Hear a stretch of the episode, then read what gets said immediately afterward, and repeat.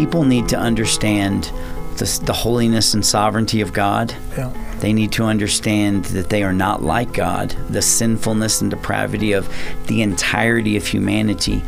And then, in light of those two things, we can see this beautiful, magnificent gift that saving grace really is.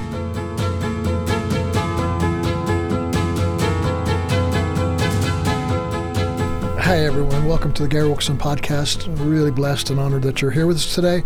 We're going to do something a little bit different today, and I know you're going to be blessed and encouraged and um, probably even challenged and uh, pr- provoked in thought.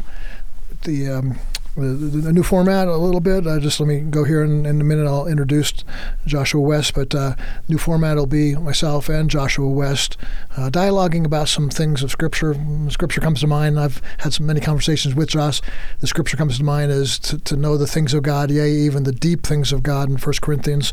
Uh, I, I, really believe that's where we're going to be headed. If you're hungry for things, if you're tired of the superficial or the trite or the the common. And when I say common, I don't mean that in the sense of um, for the common good, but just the the lighthearted and the frivolity that that uh, and you want something more and you're hungry for the word of God and the spirit of God uh, I think these podcasts over the next weeks and months are going to be really a blessing to you we're going to be talking about some some uh, subjects that sound to maybe to the to the hearer at first glance would be oh that's the elementary things the gospel sanctification grace uh, truth, but uh, I think you're going to see that these things are uh, really go um, uh, to the deep things of our heart, and that's where God, I believe, wants to take the church today. Before I introduce him, uh, let me just bring. I don't often do this, but we at World Challenge have a few new items that we want to bring to your attention. The Promise Calendar of 2023, Faith Promises for Your Family.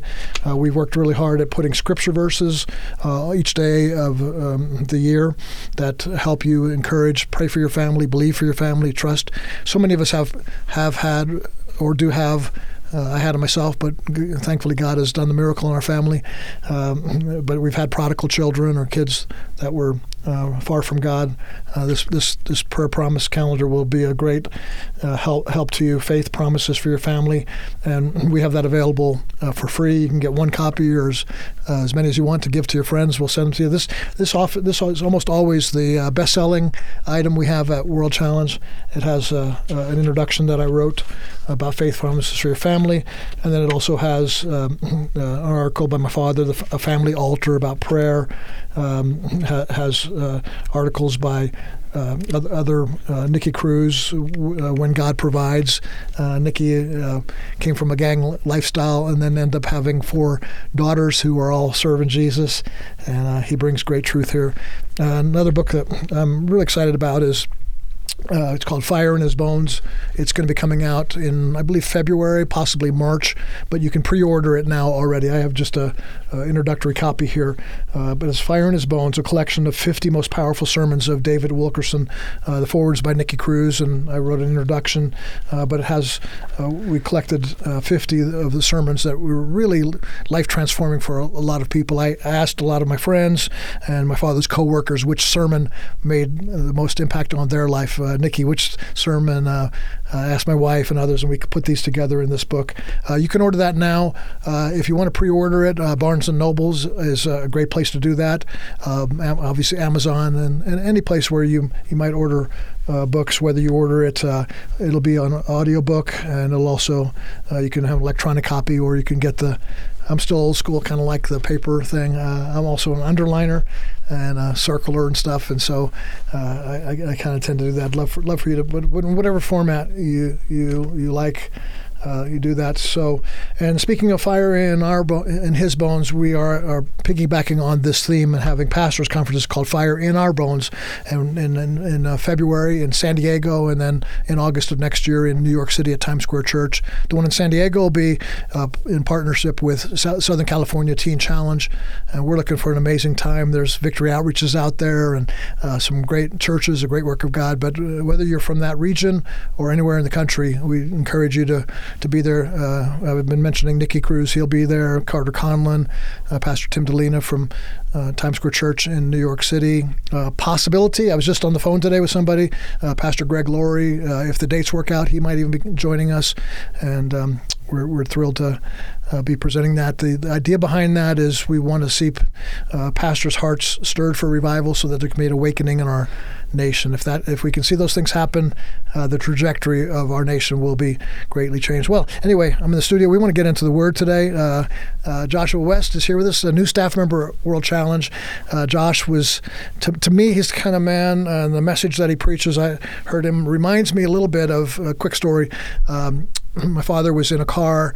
Uh, he was asking for somebody to asking the Lord, I, I, need somebody to help me with the messaging here at Times Square Church. And he, somebody sent him a sermon of Carter Conlon, and he put the CD, uh, the uh, actually it was a cassette tape. He put it in his car, listened to it, and said, "That's the man. God gave him word." I, I think when I heard you preach, I kind of thought, oh, you know, that that, uh, that that's the man that uh, you're going to come here and help us uh, proclaim the message and the gospel. So thank you, Joshua, for being with us at World Challenge, and thank you for joining here as co-host of the Gary Wilkerson podcast. Thrilled to have you with us. Tell us a little bit about yourself, uh, your history. I know you uh, you have kind of a dynamic life story, really. Just uh, real, real, briefly, just uh, and then we'll get into the word.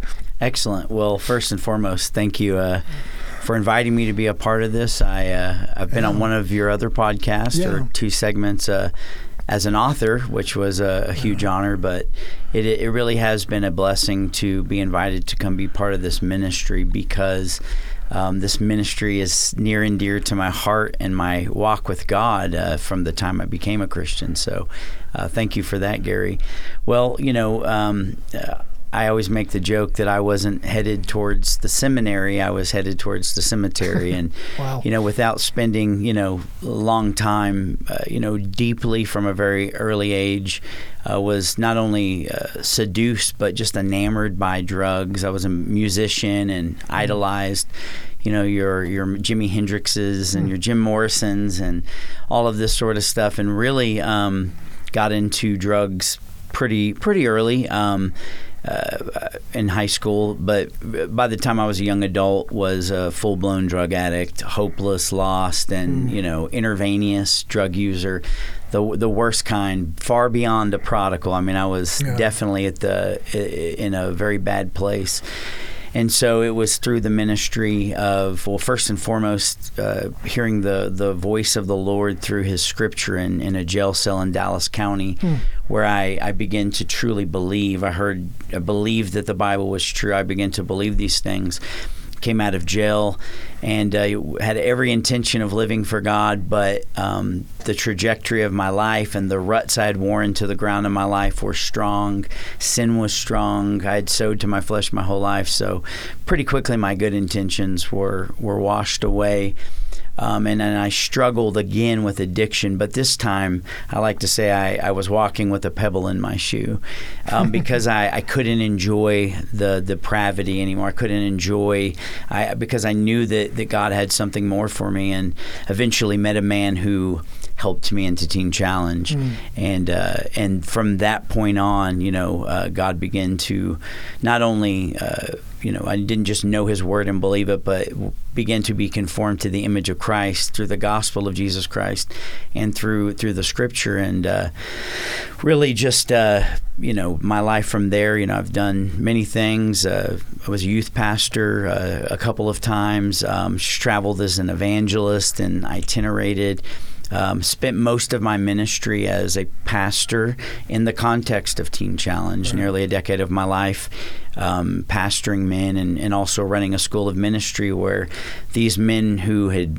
had calls of God in their life were able to become credentialed ministers, many of whom today are pastoring churches. And um, but really, uh, you know, for me, the the Word of God is what transformed my life from the very beginning. And so you know, the centerpiece of my ministry uh, has always been biblical truth. Mm. And you know, having lived in such a um, a confused world. Obviously, in my early days in Christianity, had a lot of uh, negative influence from televangelists and f- word faith preachers that brought a lot of confusion into my life. And so, in finding clarity through God's word, you know, my goal is to really preach the gospel, the uncompromised gospel of Jesus Christ, and to help people grow in biblical truth. And and so you know that's in a nutshell my story. I've had the opportunity to to author some books and uh, you know preached all over the world. I've you know stood next to men who I admire and you know. Th- thought about my past and wonder what am I doing in this room with these people, but. Mm. Uh, God truly does take foolish, broken, contrite things to, for, yeah. for His glory, and so this humble vessel just wants to, uh, you know, proclaim the glory of God and the gospel of Christ, and, well, and that's what we're here to talk about today, yeah, right? Amen. Well, you do it well. I've heard you preach. I'm preaching with you. We were just together in Oklahoma, had a pastors' conference there, and the, uh, the guys from the ministry that you were pastoring were there as well. Hungry-hearted young men. So obviously, you, you've sown seeds into their life that created that spiritual hunger. And we saw, you know, uh, you know, I was inviting people to the pastors' conferences that we'll be having next year. But we saw that in Oklahoma, didn't we? That these oh, pastors that were weary and exhausted and frustrated and disappointed, they, they were believing for more, but not seeing the reality of that. You know, just come and be refreshed and invigorated and in knowing the gospel and stuff. But let me ask you this personal question. Um, so, you know, a lot of times somebody gets saved, you know, out of jail or whatever, or off the streets, or you know, maybe a CEO of a company that was just, you know, living a miserable life and depressed, and they get saved, then and and their salvation story is is a good one, but it kind of gets stuck there. It's like, oh, I got saved in 1994, and uh, you know, but yours, what? It's an awkward question to ask. Like you, you, you don't just live off that experience of getting saved. You have deeply pursued the things of God. And when I'm around you, I know I'm around a man of God who's hungry for the face of God, and knowledge. What would you say is about you that uh, I know you don't want to boast or anything like that, but but there's something that you know is uh, the Bible calls it a man of a different spirit. Uh, what sets you apart in a sense, or men like you, from people that sort of get saved, but then they just sort of live off that history and they don't really come into the deep things of God? Well, you know, just speculating. Obviously, there's there's a work of the Spirit of God. Uh, hmm. There's things about the Word of God, the call of God on people's lives. But I think one thing, just uh, one detail that I think really um, propelled me in the way it did was my background. Hmm. Um, And not all people who have the same background end up in the same place. But, you know, I kind of came to a place in my life where I had tasted superficial religion. I had tasted self help religion. Mm-hmm. I had tasted addiction. I had tasted all these things. And um, I think the the sort of immediacy and severity of living in that sort of all or nothing. Listen, being a drug addict is all or nothing. Yeah. Um, when you're a junkie, it's all or nothing. You you would do anything to to get that high, you know, um, and some people don't understand that, or at least they think they don't because they categorize addiction, you know, to drugs as something less severe as pornography or, mm-hmm. you know, um, being a shopaholic or whatever thing we try to stuff inside to right. find fulfillment that was never meant to fulfill us. Good things and, and bad things. But um, I think for me, it was, I came to a place in my life where I, I just you know, I cried out to God, I want all of it or I want none of it. Um, and either it's real or it's not.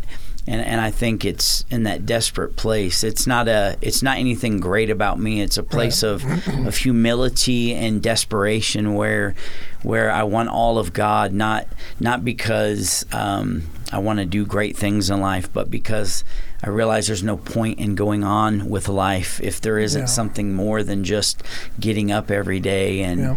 earning money or you know because I've had both seasons. I, you know, I had a, a, lot of addiction seasons, but I also had a, a, season early in Christianity where I, you know, tried to pursue being successful and wanted, you know, thought that that, mm-hmm. and, and at some point you realize all things, all wells are empty except yeah. for the the the well of Christ. I also think the other thing too is, uh, you know, coming to terms with the the the brevity of the gospel. You know, mm-hmm. I think a lot of people's Christianity is shallow because, not to use a fancy theological word, because their soteriology or their their mm-hmm. view of salvation is shallow. Mm. And I think this is probably the reason why so much of Christianity is shallow is because we think of the gospel is this box we check off or this Yeah. door we walk through to get through to the things that we always really wanted. Yeah. Um, and I think the true proclamation of the gospel is that the gift and the reward of the gospel is Christ. That's right. And so obviously, I didn't. Coming to that, at a certain point, you realize that nothing else matters. It really is all or nothing.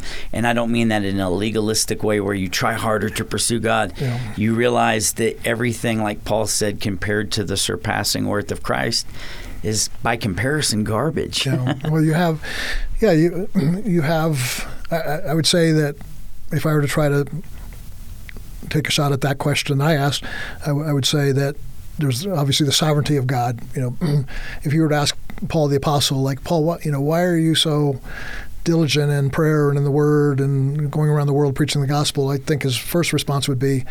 He, you know, picked me up by the scruff of my neck and told me I was going to do it, and uh, you know, I don't really have a whole lot of choice in it. He's put the Spirit within me, and, and then he also says, you know, this I work harder than all of you by the power of God that works in me, and so you know, I think there is that divine selection from God, but that but that can also be frustrating because then you go like, oh, God selected that person and not me, or He put His Spirit on, you know, on, so and so, but not on me, and, and I think that could disappoint us if we're not careful to realize, okay, the sovereignty of God, uh, any son or daughter of God is selected by God to be used mightily by God to be empowered the way Paul was empowered to work harder than all the rest of them. Um, you know, so there is that sovereignty of God, and there's also that sense of uh, God empowering us to walk in agreement to that without rebellion. Um, you and I are both looking at the Book of Hebrews together, doing some writing on it, and you know, there's that sense of uh, don't drift away or don't harden your heart or don't don't be removed from you know, the simplicity of the gospel. Uh, one of them is one of the names of the book you wrote, the simple gospel, and um, yeah. So I, I think there's that combination of uh, you know just God and His mercy, and then us in our hunger. Uh, he put a hunger in our heart for Him, and we're responding to that, whereas others may have been um, just just pulling back from from the intensity of, of this this high calling. But anyway, we're going to be talking about exactly what you just talked about, how the gospel you know reached you and how it reached me. It's a very different story, but I needed the gospel as much as you. I was I was uh, I had the Adamic nature, the sin nature. I was far from God. I didn't know it because I got saved when I was six years old. So you don't really know you're walking in depravity and and in uh, you know and spiritual blindness, and the veil covering our eyes. But uh, at the same time, you know, still, I still, and I, I, can look back and say, okay, I, I need that gospel. So we're going to be today asking the question, what is the gospel? This may uh, bleed into some of the weeks to come, and then we're going to be talking about things like justification, sanctification, um, uh, the, the you know, who, who is Christ, what is the Trinity. We're, we're going to be asking some theological questions and how they can impact us in our in our daily life. But let's dig into the uh, what is what is the gospel.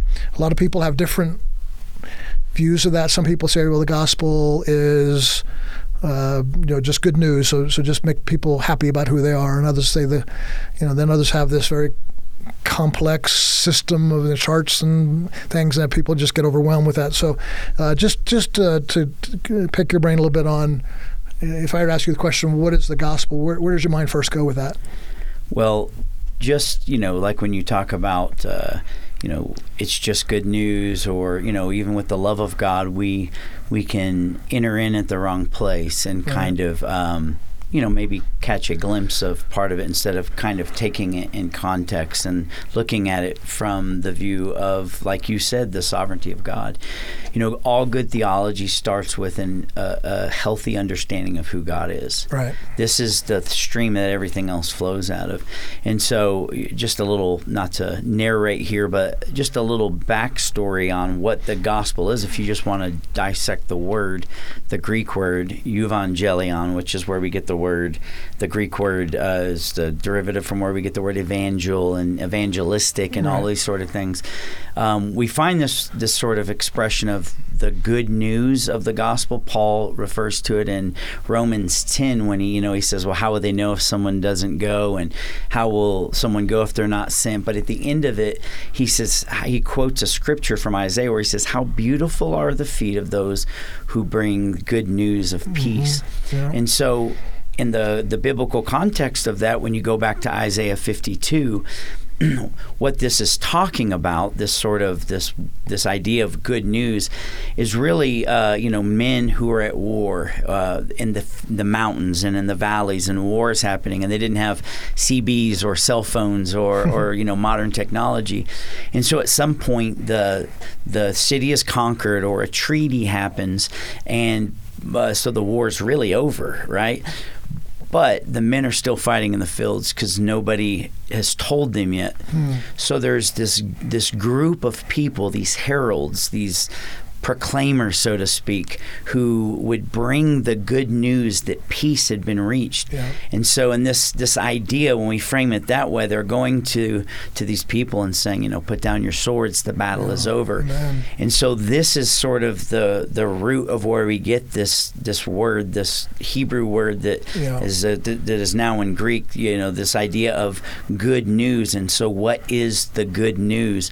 And I think uh, that we, you know, we have discussed this in other times between you and I, but it's it it is what we think about typically. It's the the life, death, and resurrection of Christ and the the salvation He secured for us. But really, it's the reconciling of all things back to their rightful place mm-hmm. in, in Christ, and that's that's what the the book of uh, Colossians and the book of Second Corinthians, you know, talks about this idea, or uh, excuse me. Uh, Colossians 1 when it talks about that you know he's the image of the invisible God and mm-hmm. there's these places where it's talking about Christ reconciling things back to himself and so really that is what God is doing through the gospel the good news is Christ is reconciling us yeah. back to himself now the mechanics of the gospel is you know what he did to secure us yeah, the well, price he paid on the cross. But that but the idea of the wholeness of the gospel is the good news of jesus christ. Yeah that's good. The, um, as you started to talk there the, you know, uh, the simplicity of it is it is the good news and the the word news there we understand in our own context today it's it's not something that's going to happen it's not prophetic it's not an announcing that one day salvation might come to a lost people uh, we're sinners and we've fallen short of the glory of God and hopefully one day you can work this out and earn your salvation or something like that. It's not it's not good prophecy. It's not good foretelling of the future. It's news. News is something that's already been done. It's finished. You know, it's like uh, the um, you know the, the, the Yankees lost the World Series. That's news, you know, or right. World War II. It's it's over. That's been done, and so that the gospel is is is something's been done for you, which I, that helps me uh, uh, understand the gospel better in the light that it's it's it's not so much uh, what I do. It's been what, what's done for me, and I, I, think we want to break down those those categories because the good news could be something simple as you you know you you, you know like if, you ask somebody like, okay, you're in an elevator with somebody and you've got 30 seconds to tell them about salvation, Jesus, well, you you probably would say, you know, God loves you, Jesus died for you, you're a sinner, you're far from God, and you need to repent and turn. So you have a couple basic elements that are said real quickly there, but really the gospel is it goes from all the way from, like you said earlier, who is God um, what has He done for us? What who is man? We have to understand man and the fallen nature of man. So there's all kinds of ingredients, and I, I just like to take some time uh, to break this down a little bit. Um, probably starting with, uh, you know. God as creator, really. That's I think that's part of the, the, the good news that we're here. We wouldn't we wouldn't know the good news unless we knew we were here that uh, that the Word spoke into existence not only light and and earth and animals, but but a human being that was created in His image. That's usually where I start with the gospel. Is is all, of us were created in God's image, and then that, then I'd say the, to follow up with that, the, the, but that image was was become gnarly. It became deformed. You know, we were formed in the image of God. Now we've become deformed by the satanic work, the attack against us. So then there, there's that fallen nature. Um, yeah. So that that uh, uh, uh, you know, and then understanding then the difference between that, the nature of the the Creator God, and we were in His image, and, and there was there was a holiness to that, there was a purity to that, there was walking in obedience to that, and then that fallen nature, uh, all of a sudden now we're in rebellion to God, and God's wrath is against us. So, um, yeah, I'd say holiness. Um, that's just a few of the starting places I go. Uh, how about yourself? Where where, where, where do you, uh, do, do you do you add those elements when you're thinking of the gospel as well, or?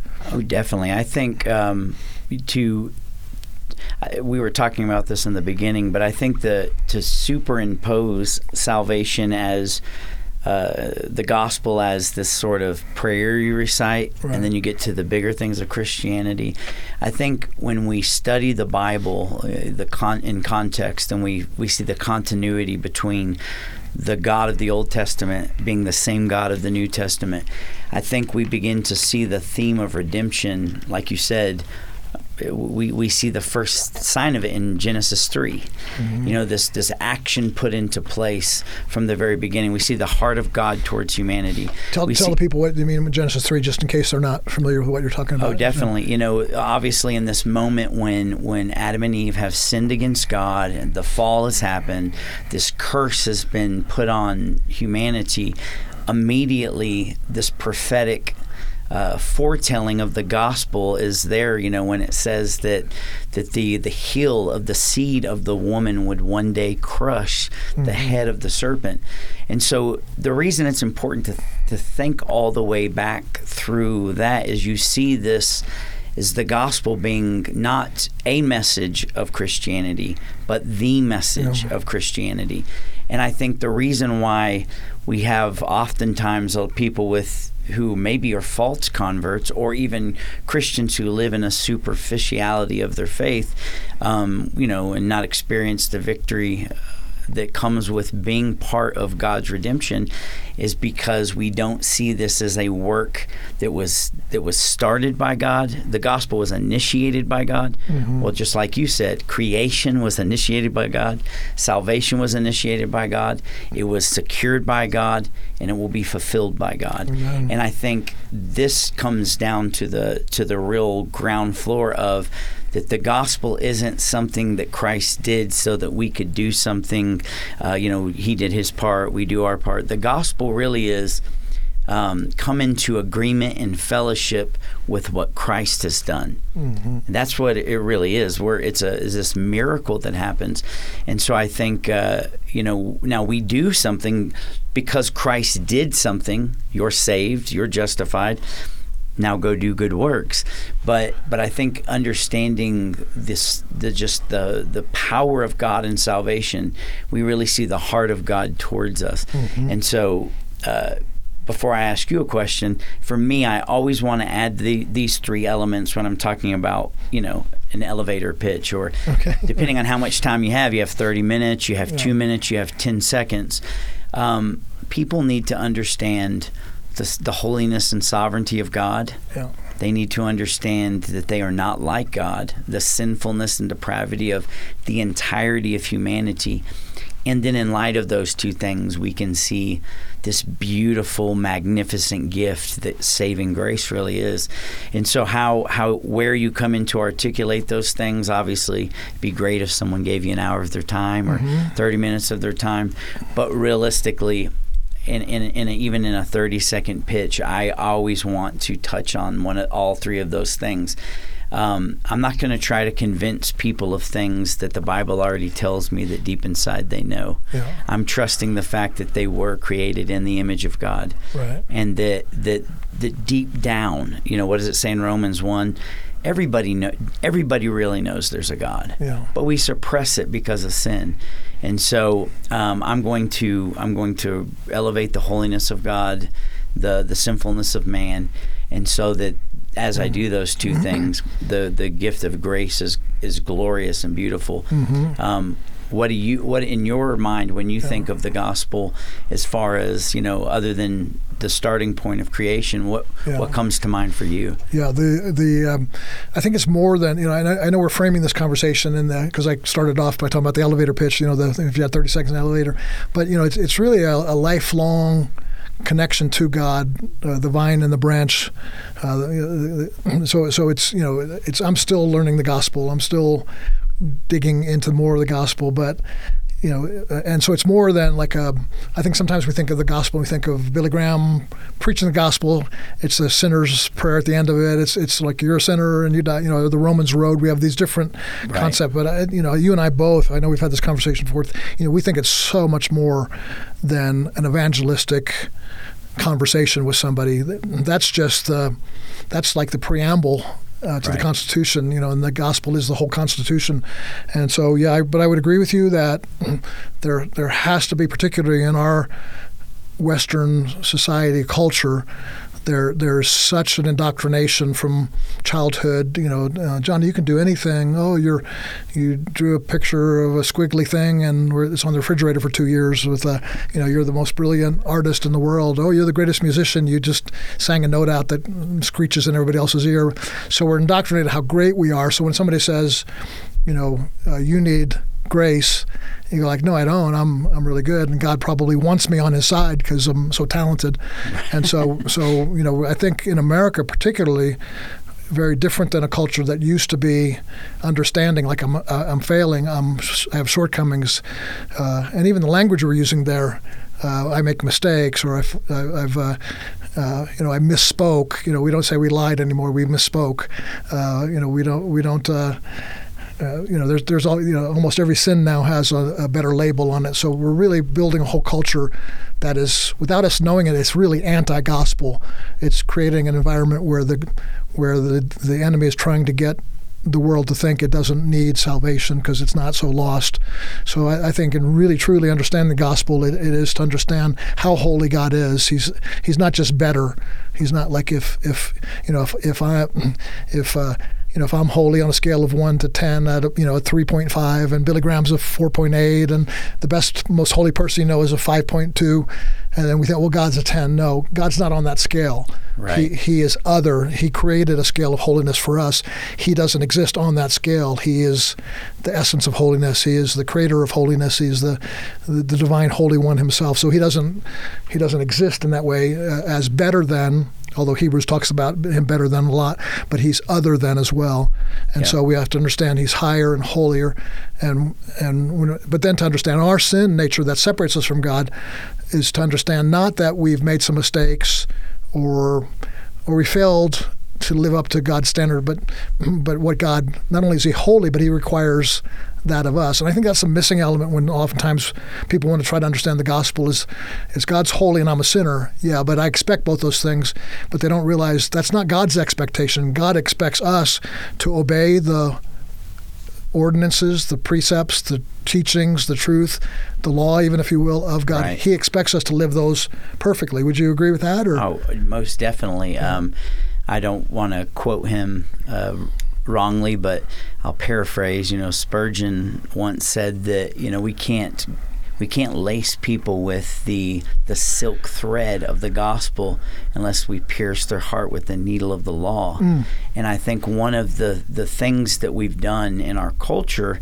particularly our culture, we don't we don't need to over exaggerate the sinfulness of our culture compared to a world that's been, true, born yeah. into sin. Yeah. But in our particular context, I think one of the exacerbating factors is is and don't get me wrong, I'm all for I'm not against the Billy Graham crusade or any of these sort of things but we have fashioned this into this sort of decisionalism, mm, yeah. and it really is rooted in moral deism. What I mean by that is exactly what you just said. It's this idea that we are mostly good people who are trying to do, trying hard to do better. So, in the context of me and you, for instance, you're David Wilkerson's son. You gave your life to God when you were six. You probably, by the world standards, lived a better life than me, mm. and that's a true statement. It. It's okay to say that, but when we when we're framing things in the otherness of God, that you were as desperate yes. for the gospel as I was. Right. Um, and I think that that is shocking to people. Yeah. So people would look at my testimony sometimes in the, the teen challenge world. You know, people get almost enamored with the drug and alcohol testimony. Oh, you're a junkie and or you're a gang member. And it is an amazing story. Nicky Cruz, these are amazing stories that God uses to build our faith. But when we're thinking categorically about the gospel, we need to realize that Billy Graham David Wilkerson. Mm-hmm. Um, you know, the we think of the most faithful people, the Apostle Paul. You know, these people needed God. Uh, in the gospel, as desperately as Josh West, the, the street junkie. And I think that's how we have to bear out those those concepts of the holiness of God, bear out the idea of the grievousness of sin, not relabeling or repackaging sin uh, to fit into uh, uh, an idea that really does fall into sort of in a self-help Christianity, Yeah. and it's not a self-help Christianity. We couldn't help ourselves. Um, I, I, I often hear people say this. I've heard pastors say this, and they're saying, "Man, why won't this guy just surrender to Christ? He's a great guy. Like he's he's the president of the bank, and Yeah. he gives money to charity."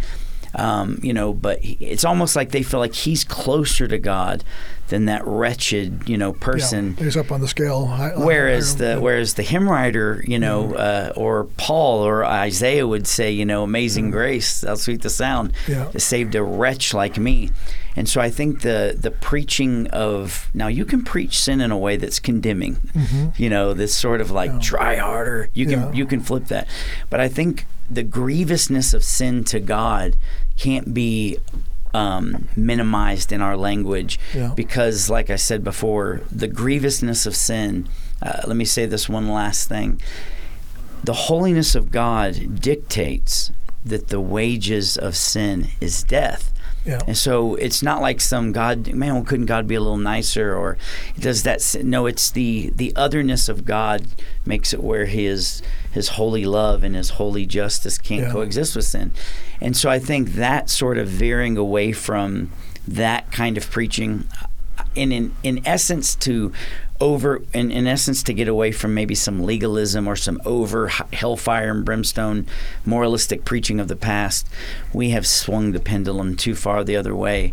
And now people don't see the glorious gift of grace as glorious because That's right. they're pretty good. And i'll tell you what i'll tell you one more thing. As a drug addict who was a drug dealer and a liar and a thief even in my horrible context i always thought i was a pretty good person Yeah, you could be kind. there- you know, there's. take care I'm not like them. There's always Yeah. someone worse than you. Um, and what what what drew me to the gospel in a jail cell in 2001 was a man who who exposed me to the God of Romans. And I realized that not only was I not good, that the best the best person I knew wasn't good, Yeah, and that that's right. God's wrath was being stored up for us. I was brought to a place of despair, to the point to where the the gift of grace seemed glorious yeah. to me. Yeah, you're right. it's a definition of good that we need to understand. That that you you weren't, yeah, none none. When Romans says none are righteous, so you weren't righteous. But even at six years old, uh, you know, and, and when I probably understood the gospel more clearly when I was like 15 or 16. So from the time I was six to, you know, 15, uh, you know, I, I, I might consider myself good, you know, but but really, like when it goes back to what I was saying earlier, that the part of the understanding the gospel is to understand that we were required to keep God's law and truth perfectly, one iota to the left. The sins of some people talk about the sins of omission, things we were supposed to do that we didn't do. That's okay. That's a strike against you. And then God is so holy, He can't bear to be in the presence of that rebellion towards him. That's how serious the holiness of God and the sinfulness of man is. Uh, so, so complete obedience. So, so if you're if you're not good because you got in drugs or whatever, then I'm not good because. Um, well, one of the laws is love God with all your heart, soul, mind, and love your neighbor as yourself. Well, who's done that perfectly? And none of these people we mentioned, Graham and all this, none of them have done that. So all have sinned and fall short of the glory of God. So I think we're we're, we're, we're getting to this news. God's news is, is that He's holy. God's news that's something already done is that He's established that we are sinners. The law came in to try to prove that to us. Like, uh, let's see if you can keep this in your own strength. Let's see if you can obey me completely. And finally, we got to the point where we're where that has driven us maybe to the altar, so to speak. It's driven us to our knees. It's like driven us to desperation. And, and again, I think that's that's missing um, I, probably in every generation, but but I see it. You know, I can only report what I see that it's that it's missing today. It's more like what you're saying. It's the it's either moralistic or therapeutic. You know, the moralistic is try harder, do better. You, can kind of come up that scale, get a little closer to God because He's at ten and you're at four, but you're going to get to a six. Uh, and the therapeutic is is kind of the Joel Osteen. 99.5% of people are basically good. Right. You know, okay, well then there's only 0.5% that need to get saved uh, because if you you know if you're good, uh, truly in God's definition of that, keeping obeying the law completely, and so you, you you see this, you can ask you can ask anybody that really doesn't understand what Christ has done for us you know, if you're a sinner, sometimes they'll say no. But if you ask them, like, did have you ever lusted? Have you ever, uh, you know, got angry? Well, and then they're, oh, okay, yeah. Or or have have you, you know, the sins of omission or commission, the things you've committed, the, the, you know, have you ever done these things? Well, then everybody, you know, the law shuts everybody's mouth. That's what the scripture says. So so people get that. So that's kind of the. I think we spent most of our time so far on the the missing elements of true and true, the true gospel or the simple gospel as you've written about. Um, and so we spend a lot of time, rightfully so, kind of talking about the elements that sometimes we're missing when we're proclaiming this good news because it doesn't sound like good news so far. God's right. holy, that makes him distant from us. We're obliged to keep the law and we've broken it, so we're far from God. We're lost and then not only that, the wrath of God comes upon us. Not, not only are we separate, a lot of people say well, our sin separates us from God, rightfully so, but but it's not just separation; it's wrath. It's it's the it's the, the eternal judgment uh, of God as well. So salvation is more needed. The gospel is more needed than wealth, health, prosperity, family, health, joy, enjoying life. That you know this this is essential. You know, 101 in the gospel. But we were talking about some of the some of the things we need to understand first. Once we understand, okay, we get to the point where God's holy, I'm a sinner, I haven't kept the law, I'm under the wrath and judgment of God. Now what comes? Do because otherwise, if that's all we're saying, then right. probably can't say that's good news. Like, no doubt. That's no pretty. Doubt that's kind of bad news. Like so, but you have to understand the bad news to appreciate there is you know glorious news. So so what are elements then come into play to, well, to bring us to uh, we're in this we are in this despicable despairing fallen nature. So what does god do at this point? Um, you know just to dovetail off that last statement leading into the next statement. You said something that I say, and many preachers have said throughout the ages. I don't claim to have come up with this, but for the good news of the gospel to be good news, we have to understand the bad news. Right. It'd be like me coming to you and saying, Hey, Gary, um, you know, I'm a pretty good incisionist and I could cut into you and, you know, pull something out of you and doctor you back up. You'd be like, you know, get away from me. What are you talking about? But if you came into a doctor's office and he showed you x rays that showed you had malignant cancer in you, that's bad news. And once you appreciate the severity and the desperation of the bad news, yeah. then what he can accomplish is the good news. But we, the good news of God uh, is, is really is encompassed in the love of God, but is really um, and we'll talk maybe more about this in another session, but is really encompassed in the mercy and grace of God. And so now that we understand the situation we're in, right, um, what is the good news of the gospel? Well, one way you could say it is this God, the good news of the gospel, the grace of God, the love of God is wrapped up in the mercy and grace of God. So, what is mercy? Well, mercy is not getting what you do deserve, right? right yeah. So mercy is like you go before the judge, you, you're guilty. There's no doubt about all that stuff. You don't say, "Give me justice." No, you yeah. say, have mercy Show on me. Mercy, yeah. So in the gospel, God has given us mercy. Mercy as He pardoned us from our sins. Christ bore the penalty on the cross right. um, through, you know, taking our penalty on himself, the only one who could do it because he was the only one who could live a perfect life. He's the only one who lived up to the law. He's the only one who fulfilled it. And so this this meritorious mercy that God gives us to us pardons us from our past, forgives us of our sins. So mercy is great, not getting what you do deserve. Yeah. But the beautiful, the thing that makes the the beauty of the gospel so much deeper. It's the grace of God, and so the mercy getting not getting something you do deserve, and grace is getting something you don't deserve. Mm-hmm. So not did only did God pardon us our sins, but He made us into what it says co-heirs with Christ children of God. And so um, we could spend hours dissecting all of these sort of mm-hmm. pieces. Mm-hmm. Um, but with what Christ did by his life, death, and resurrection, he secured these two things for us freedom from our past, mm-hmm. but also a, a, a glorious future. And I think the reason a lot of times we don't tap into that so much is we, we just aren't thinking in eternal terms. Mm-hmm. You know, the idea that if I lived, my, listen, God blesses has blessed me tremendously in this life um, with a beautiful wife and a son, and freed me from addiction. Is just given me peace and joy and prospered my hand. I'm so thankful for these mm-hmm. things. But the truth is, is even if even if the rest of my days were lived in suffering, and um, you know I died a horrible death on a mission field somewhere. What what I'm fixated on is the idea is that I understand that I'm going to have eternal fellowship with God. Mm-hmm. And so maybe I, you know, took a sort of a right turn around what yeah. you said, but I think those are two areas that we that you really have to dive into yeah.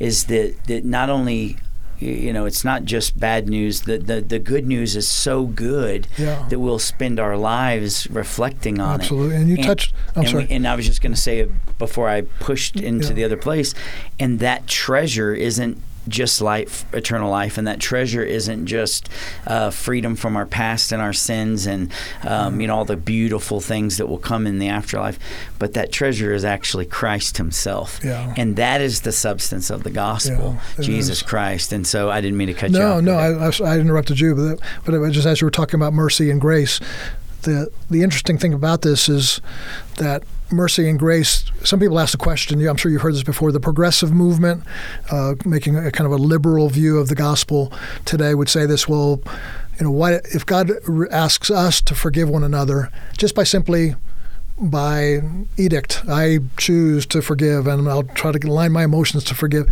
why why why isn't God that merciful or gracious? Why why does He have to go through this, sending His Son, His Son suffering on the cross? Why why did God, you know, Isaiah says, you know, He He, he willed to, to to cause that suffering of God, you know, and so they call that, you know, uh, um, a, a, a, child abuse, uh, divine right. child abuse.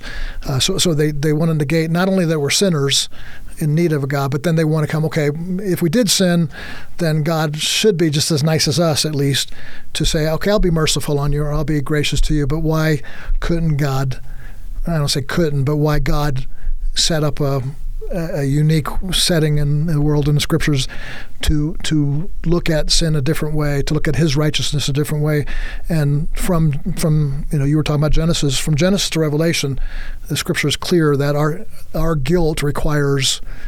Uh, penalty it requires, and the penalty really is blood. Uh, there, there's going to be, you know, this is going to cost your life your sin. That's that's how this wrath of God, the judgment of God, is is a punishment that that brings death, and death is, you know, the emptying of the blood. And so, you know, from from Genesis all through Leviticus, all through uh, Hebrews and into Revelation, it's the blood of Jesus that was required for. So the good news is is grace and mercy are provided through a source of blood. Well, why?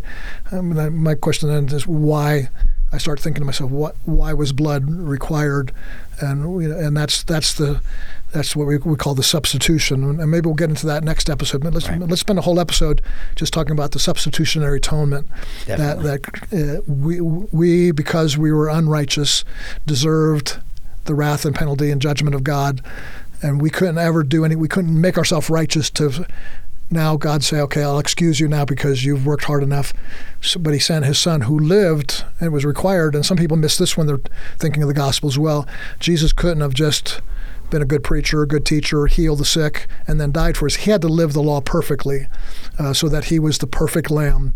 Uh, if he had sinned like the other priests who sacrificed, then he could only offer up you know, blood of bull and goats for the sins of others, but his own self would have to be that where. So Jesus became that perfect sacrifice. There, there's that replacement. That there's that um, substitution And that- that's so that's that that again is another element people don't want to hear that we deserved death and that Jesus was died in our place as substitute. We we say he died for us, but do we really go into the depth of what that what that means? So what, what, where, where, where are you thinking of, with that? So, you know, like at the beginning of this, I talked about the holiness of God, the sinfulness of man, and the you know the amazing grace of Christ in the gospel. I feel like all go- all error, this sort of trichotomy here for me, you'll find the error in one of those three places. Right. So the error typically in our day and age, and, and very often is is the holiness of God. You know, when we understand the idea of why can't God just do this? We ha- it's the perfection of the attributes of God, and so one of the things that we we hear a lot is you know well if God was loving He would do this, but as a sin stained, corrupted, depraved, imperfect human being, it is hard for us to understand that that perfect love is also perfectly just, right? There, so you know, Mm-hmm. The two are sorry to interrupt, but the two are, the two are matched together so well that you know I, I often say that, that you know if you love children, you're going to hate abortion. If you love God's institution of marriage, you're going to hate any deviation from that.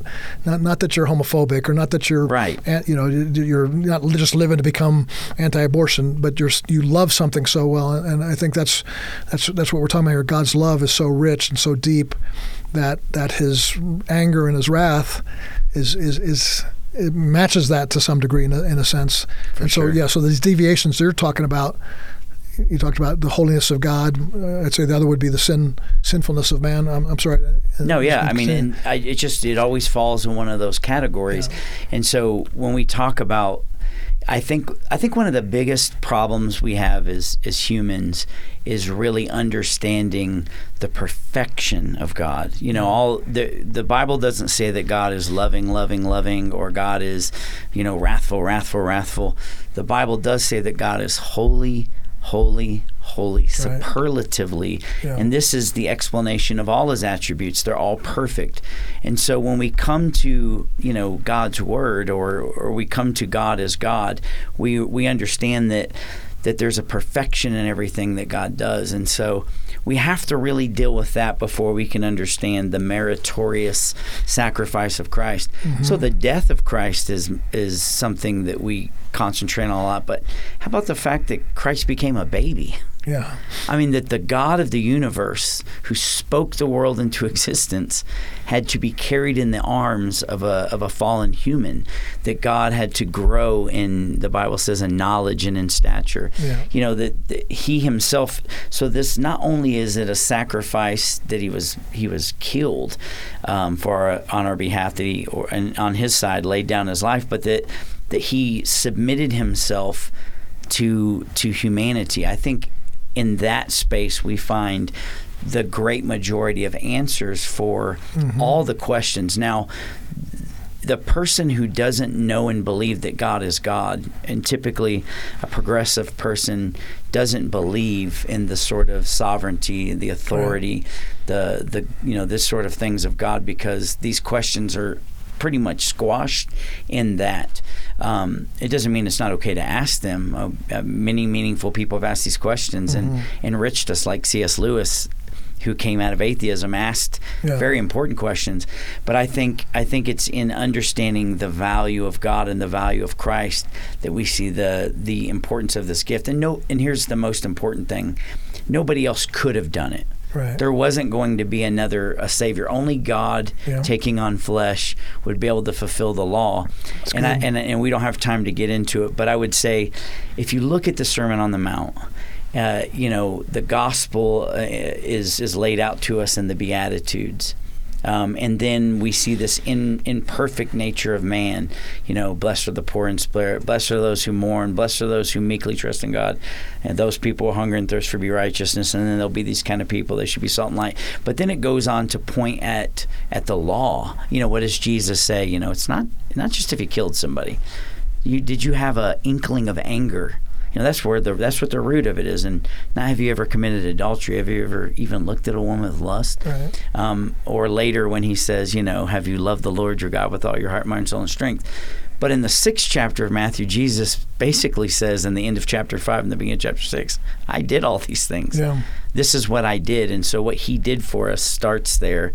It's culminated in the cross, and it's being continued on as he sits at the right hand Yeah. of God. It's so and, true. And so, you know, a question I wanted to ask you. We were at, we were thinking through this the other day. Maybe this isn't the right time to shift gears, redirect the conversation if you want to, but we were talking about the element of of faith in that. Yeah. So. We, our our salvation, this idea that you know we're saved by faith, you know Yeah. we're saved by the grace of God through faith in Christ, you know, Mm-hmm. and all of this. Um, but when we come to this point of of faith in God, because this is really where if we do add anything or do we that's a question That's a great question, do we yeah. add faith is faith something we add to the equation Yeah. or because as i'm looking at christ i realize that that you know it's telling me i got to have faith in god i got to believe in this. And so we're, we're talking about the the form of how god accomplished salvation.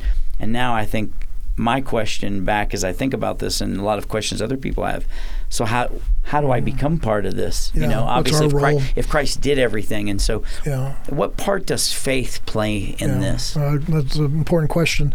Uh, let me back up a little bit though, because I just want to comment first before we go into that subject on um, what you were saying about Jesus. You know, Matthew five and six. I did this. I, I, I, I I did everything. I loved the Father perfectly. I uh, loved Him with my whole heart, soul, mind. I loved my neighbor as myself. I did it perfectly. That's that.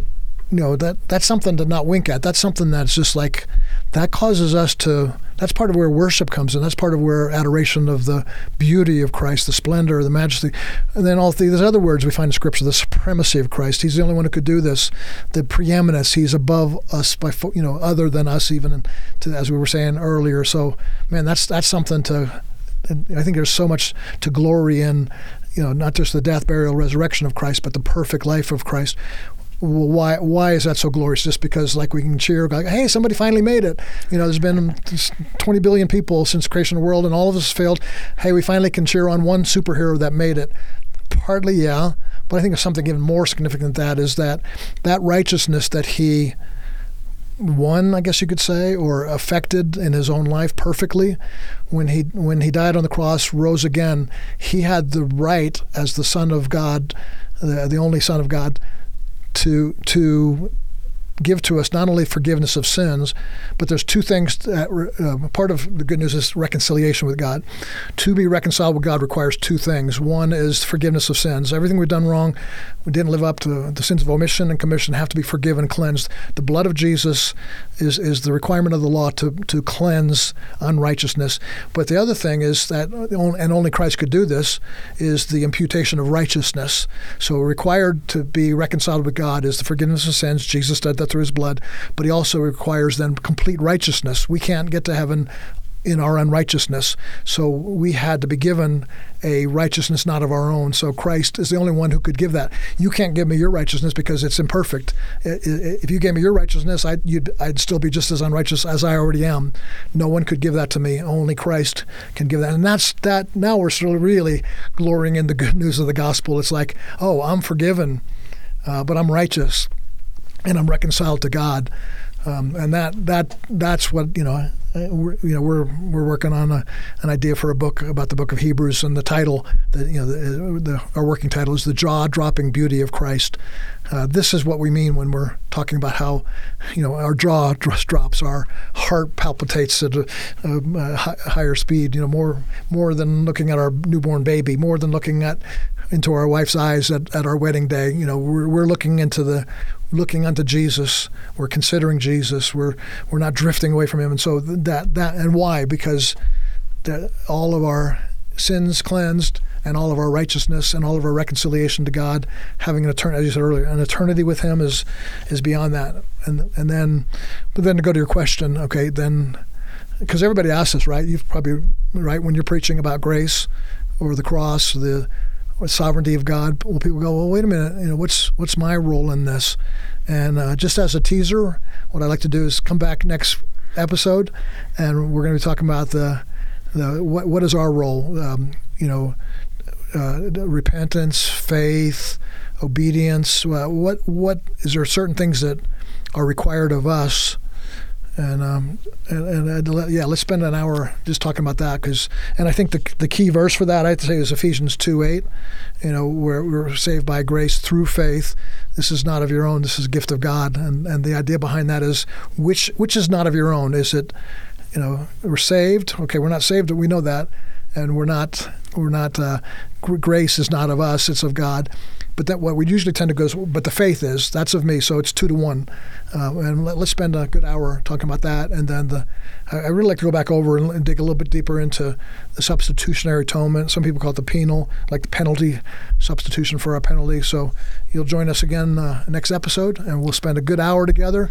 I, I, I know I'm told podcasts are supposed to be short and sweet, uh, but I, you know I don't care. We're gonna we're gonna dig into the to these truths, and I really pray that people will grasp the the importance of this. Uh, you know, these are these are not. It's not like our job and our finances and our marriage and our children are important, and these things are substitute. You know, the are, are sort of a secondary thing, uh, an additive to our walk in this world. But it, that these things are central. And as Jesus said, seek this, and all these other things will be added unto Amen. you. And so uh, I think we're we're hitting on some things that I think are important in every generation.